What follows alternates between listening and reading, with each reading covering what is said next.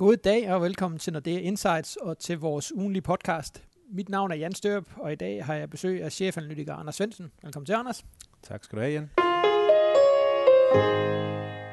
Hvis vi kigger på, hvad der er sket på, på de finansielle markeder i ugens løb, så, øhm, så er der jo sket rigtig mange spændende ting, og, og for at starte med det mest spændende, så er der jo mødet den amerikanske centralbank onsdag. Hvad, hvad bliver resultatet af det? Der blev resultatet, at de mere eller mindre gjorde, hvad de havde, havde lovet, nemlig at de starter med at reducere deres, øh, deres balance ved at lade nogle af de obligationer, som de har købt op under deres QE-program, dem lader de stille og roligt udløbe. Og til at starte med bliver det meget, meget stille og roligt, så det bliver maks 10 milliarder øh, om måneden, som der kan løbe, løbe ud løbe ud på den måde, at de så ikke geninvesterer, så de ikke køber nye obligationer for at holde deres balance på, på det samme niveau som, som ellers. Men alt det var sådan set uh, fuldstændig uh, kendt, det har de sagt uh, med så stor tydelighed, så det var der egentlig ikke den store tvivl om. Det, der var mere interessant for markederne, var måske, at der stadigvæk er en, et overvældende flertal af FOMC-medlemmerne, som planlægger at hæve renten uh, i år. Ja, og det, det, det troede markedet, eller tror markedet vel ikke helt på. Altså, der er vel meget stor forskel på, hvordan markedet ser øh, renteudviklingen i USA, hvordan de, hvordan de selv tror, det kommer til at gå i den amerikanske centralbank. Ja, man kan sige, før mødet, der var omkring 50 procent sandsynlighed ifølge markederne for, at der vil komme en renteforholdelse i, i december. Lidt under endda 50 procent. Og nu her, der er vi oppe på to tredjedel. Så det har helt klart uh, taget markederne en lille smule uh, by surprise, og det er også uh, rimelig klart, at, at nu er der priset, priset mere ind, men, men stadigvæk ikke nok. Og det betyder jo nok også, at at øh, vi skal ikke have alt for mange overraskelser på for eksempel inflationstallene, øh, for at, øh, at markederne igen begynder at tvivle.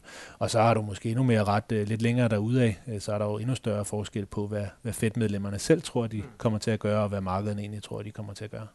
Men det betyder jo så også, altså hvis nu vi antager, at den amerikanske centralbank får ret, eller gør som, gør, som de selv siger, de, de vil gøre, jamen så, så kan det jo være noget af det, som er med til at presse, presse renterne op. Og vi så jo allerede her efter, efter mødet i onsdags, at, at også de danske renter rykkede sig lidt højere, netop fordi, at, at nu bliver man altså nødt til at tage det lidt mere seriøst, det her med, at de, de formentlig kommer til at sætte renten op i, renten op i december.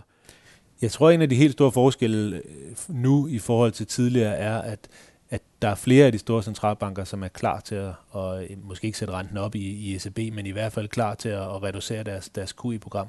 For det, der altså har været sket tidligere, hver eneste gang Fed de på en eller anden måde har varmet op til, at nu skulle de til at, at normalisere, og nu skulle renterne stige osv., det er jo, at, at i og med ECB har arbejdet i den stik modsatte retning, de blev ved med at, at lempe og lempe, jamen så den eneste effekt, der rigtig kommer ud af det, det er på, på dollaren.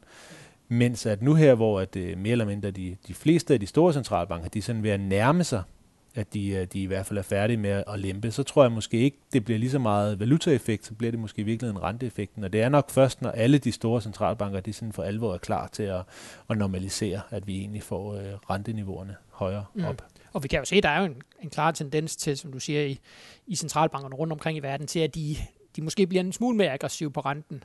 Altså nu har vi set øh, amerikanske centralbank, vi har også set Bank of England, som måske kommer til at sætte renten op forholdsvis hurtigt. Og så har vi også øh, de nordiske øh, centralbanker, der var rentemøde i Norge, og der var vel også lidt det samme lidt det samme budskab, end ikke helt så kraftigt, men stadigvæk. Ja, man kan sige, nu har Fed det her dot plot, som man kalder det, altså hvor, hvor de enkelte medlemmer fortæller, hvornår de har tænkt sig eller hvornår de tror, de har tænkt sig at hæve renten fremadrettet, så har Norges Bank den her rentebane, som er deres egen forventning til, til sig selv. Og øh, den, øh, der, der ligger den første renteforhold selvfølgelig stadigvæk et, et stykke derude, men, men den blev flyttet tættere på. Så før, øh, før øh, mødet i, i, i den her uge, jamen så, så havde Norges Bank en forventning til sig selv om, at de, de ville sætte renten op i slutningen af 2019, og det flyttede de altså frem til, til sommeren 2019, så sådan et halvt år frem. Og primært som følge af, at olieprisen er, er blevet en lille smule højere, og det, det gør, at de, øh, de er blevet en lille smule mere optimistiske på, på, øh, på økonomien deroppe. Mm. Så man vil sige, at, at renteforholdene rundt omkring i verden generelt rykker, rykker nærmere nu. Øh, og når vi så får øh, ligesom næste skridt, jamen, så kan vi måske begynde at se nogle af de her centralbanker, der jo har holdt pengepolitikken ekstremt lempelig i en lang, lang periode, ligesom, lige så stille og roligt begynder at, at, at stramme op. Og det vil jo øh, uundgåeligt også få en betydning for markedsrenterne. Øh.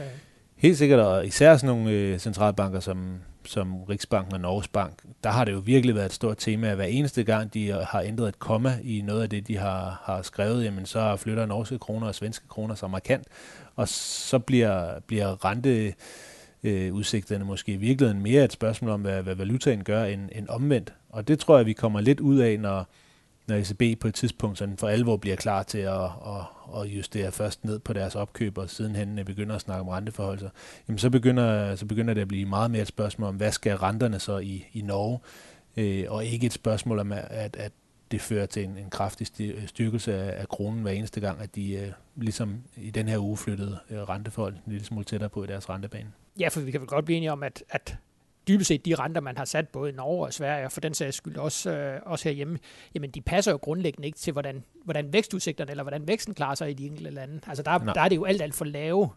Øhm, så jeg tror, et eller andet sted har de også lyst til at måske at, at sætte renten op, øh, netop fordi at de gerne vil have det til at passe bedre til økonomien. Helt klart, der er flere og flere, der, der snakker om de her negative effekter, det kan have at have negative renter i, i en længere periode, og sådan set også så lave øh, renter i den lange ende af kurven, som, som vi har lige nu. Og øh, ja, det bliver helt sikkert spændende at se, hvordan, øh, hvordan især ECB kommer, kommer ud af det her. Men man kan sige, så længe at ECB ikke øh, sådan for alvor er, er kommet ud af deres QE-program, jamen, så er den største risiko for for eksempel Norges Bank, er jo nok i virkeligheden, at norske kroner bliver, bliver styrket for meget. Og der må vi sige, det er jo stadigvæk en af de valutaer, hvor vi virkelig ser, at der kan være noget, noget potentiale for, at den kan blive styrket. Især med olieprisen nu begynder at, og, øh, at være en lille smule højere, og rentebanen her begynder at, og se en lille smule bedre ud, jamen så, så er det en af de valutaer, der godt kan på et eller andet tidspunkt få, øh, få et, et, et, et, en styrkelsesperiode, og så, så er spørgsmålet, om de så endnu en gang skal ændre deres rentebane, og så flytte, flytte renteforholdelsen længere ud i, i fremtiden. Ja, det er, det er et svært dilemma, de står i. Nå, vi skal kigge frem mod næste uge. Øhm, vi har flere interessante begivenheder på, på tapetet. Vi starter jo sådan set allerede øh, hen over weekenden med, med valget i Tyskland, hvor vi får resultatet formentlig øh, søndag aften. Øh, kommer der nogen markedsreaktion mandag, tror du? Nej, det gør der ikke, og det er jo fordi, at så stor forskel øh, gør det ikke, om det, det bliver øh, SPD eller CDU, og, og desuden så er det næsten... Øh, klart, i, i hvert fald i forhold til meningsmålingerne, at det bliver Merkel, der, der kommer til at vinde, og, og hvis der skal komme et eller andet på, på en, en lidt længere bane, så skal det være et spørgsmål om, hvad det er for en koalition, som, øh, som det bliver muligt at lave.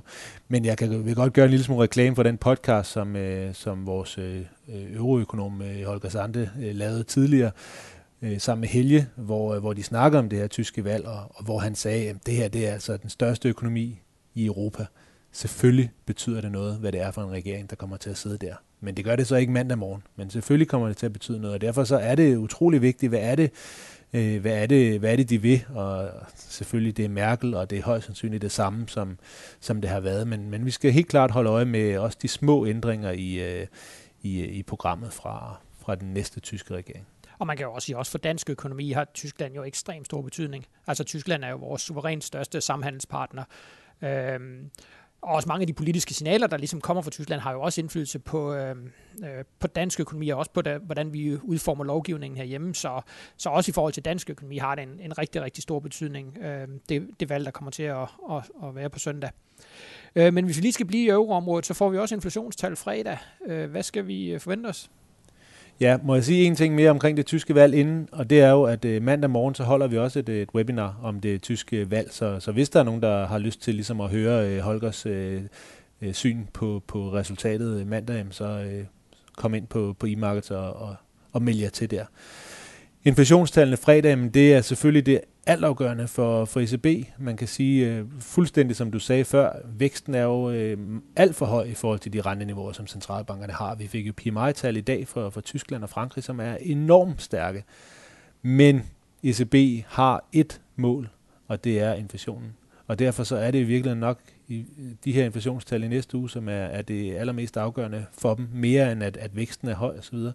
Og der, øh, der er inflationen nok stadigvæk kan man sige, så meget under 2%, at de har ikke travlt på nogen som helst måde med at komme ud af deres, øh, deres QE-program. Vi tror selvfølgelig, at de, de kommer til at lave det her tapering, altså hvor de, hvor de sætter deres obligationsopkøb ned gradvist fra, fra oktober, eller de annoncerer det i oktober. Men en inflation på halvanden, det er jo ikke, det er jo ikke noget, der bør få dem til at, at være bekymret for, øh, for for høj inflation i, i, i hvert fald. Nej, og så er der jo også øh, formentlig stor intern uenighed i øh, den europæiske centralbank om, hvad de skal med renten.